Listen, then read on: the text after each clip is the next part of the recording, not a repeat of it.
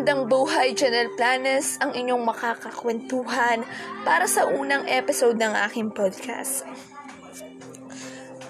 Na pinamagatan kong unforgettable experience during my childhood days.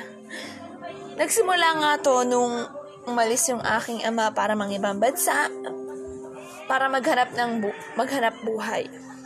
Dahil sa sobrang hirap dito sa Pilipinas, pinilit niyang umalis. Kahit mahirap, kahit bata pa ako.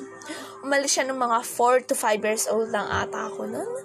And then, syempre, lumipas yung panahon, lumaki ako.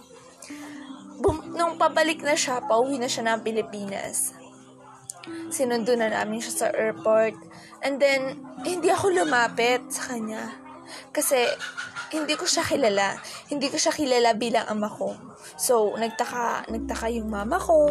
Bakit di ko kilala yung sarili kong ama? Siyempre, sa sobrang musmus ko pa nung umalis yung ama ko, hindi ko siya nakilala. And then, tinry ng ama ko na kilalanin ko siya. Mas kilalanin ko pa siya. Hanggang sa yun na nakilala ko na siya.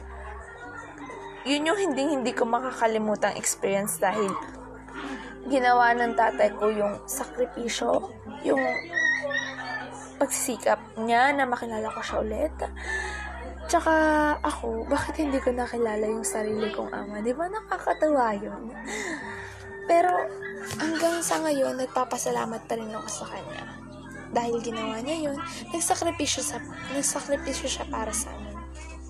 Yeah, hanggang dun lang. So, para sa susunod na aking podcast, para sa susunod na episode, tumutok lang kayo dito.